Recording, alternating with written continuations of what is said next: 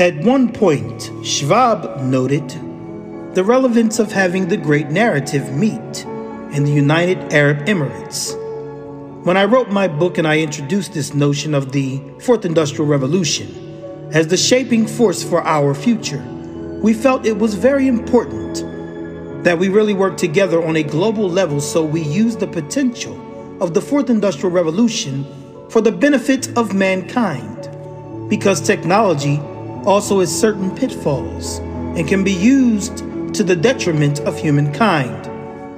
Schwab stated at the Great Narrative.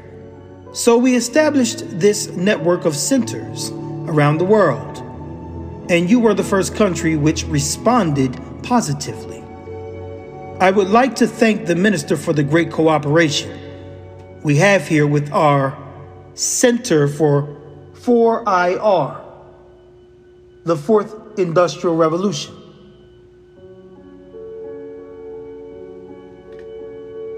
And I am also very happy that we have here assembled economists, sociologists, but also representatives, scientists, who can really enlighten us about all those new technologies.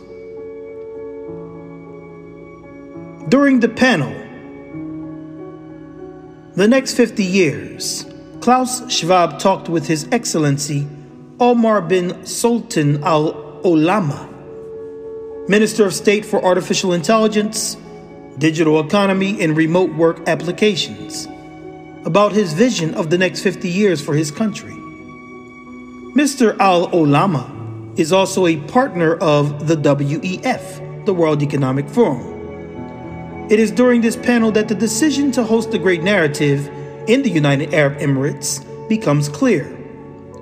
The UAE has spent the last few years promoting itself as a hotbed for digital technology developments, specifically AI, artificial intelligence, and robotics. Minister Al Olama even joked that the goal of his job was to eventually turn himself into a form of AI. Minister Al Olama also discussed how hotels, taxis, and other industries have been revolutionized by digital technology and the inevitability of the economy becoming digitized. There isn't going to be two economies, he stated. We are right now at this inflection point where we can confidently say traditional economy, digital economy, but at one point, in the near future, as the 4IR becomes more mainstream, there is going to only be a digital economy. Or an economy, if it's not purely digital, is enabled by digital means. Al Olama also discusses his nation's investments into 5G technology and how these investments will help them lead the way into the fourth industrial revolution.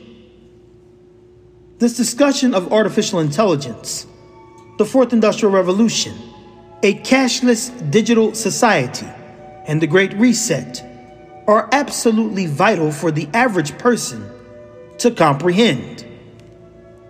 These unelected technocrats continue to host events and release reports as if the people of the world are asking for their help and guidance. They hide under a veneer of benevolence. But the facade is wearing thin, and the people of the world are beginning to question the true mission of the World Economic Forum, the Bill and Melinda Gates Foundation, the Rockefeller Foundation, and similar players. To understand their true intentions, we should take note of the actions of the World Economic Forum's partnered nations and organizations. This includes the United Arab Emirates.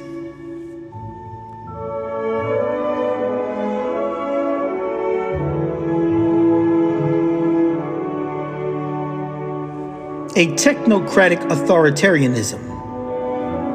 While the political leaders of the United Arab Emirates and Klaus Schwab may promote themselves as the heroes of our times. We should judge them according to their actions and the company they keep, not the flowery language they use to distract us. The simple fact is, the United Arab Emirates has a horrible record on human rights.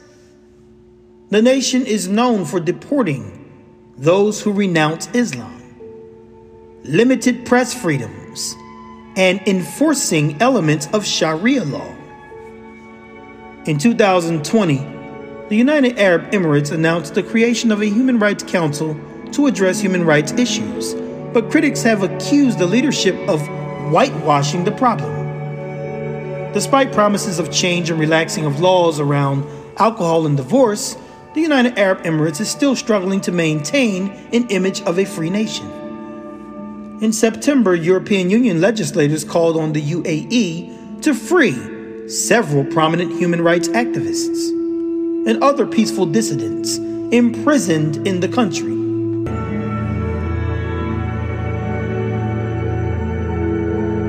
In September, the European Union legislators called on the UAE to free several prominent human rights activists, peaceful dissidents that were imprisoned in the country. They also called for a boycott on the ongoing Expo 2020 in Dubai.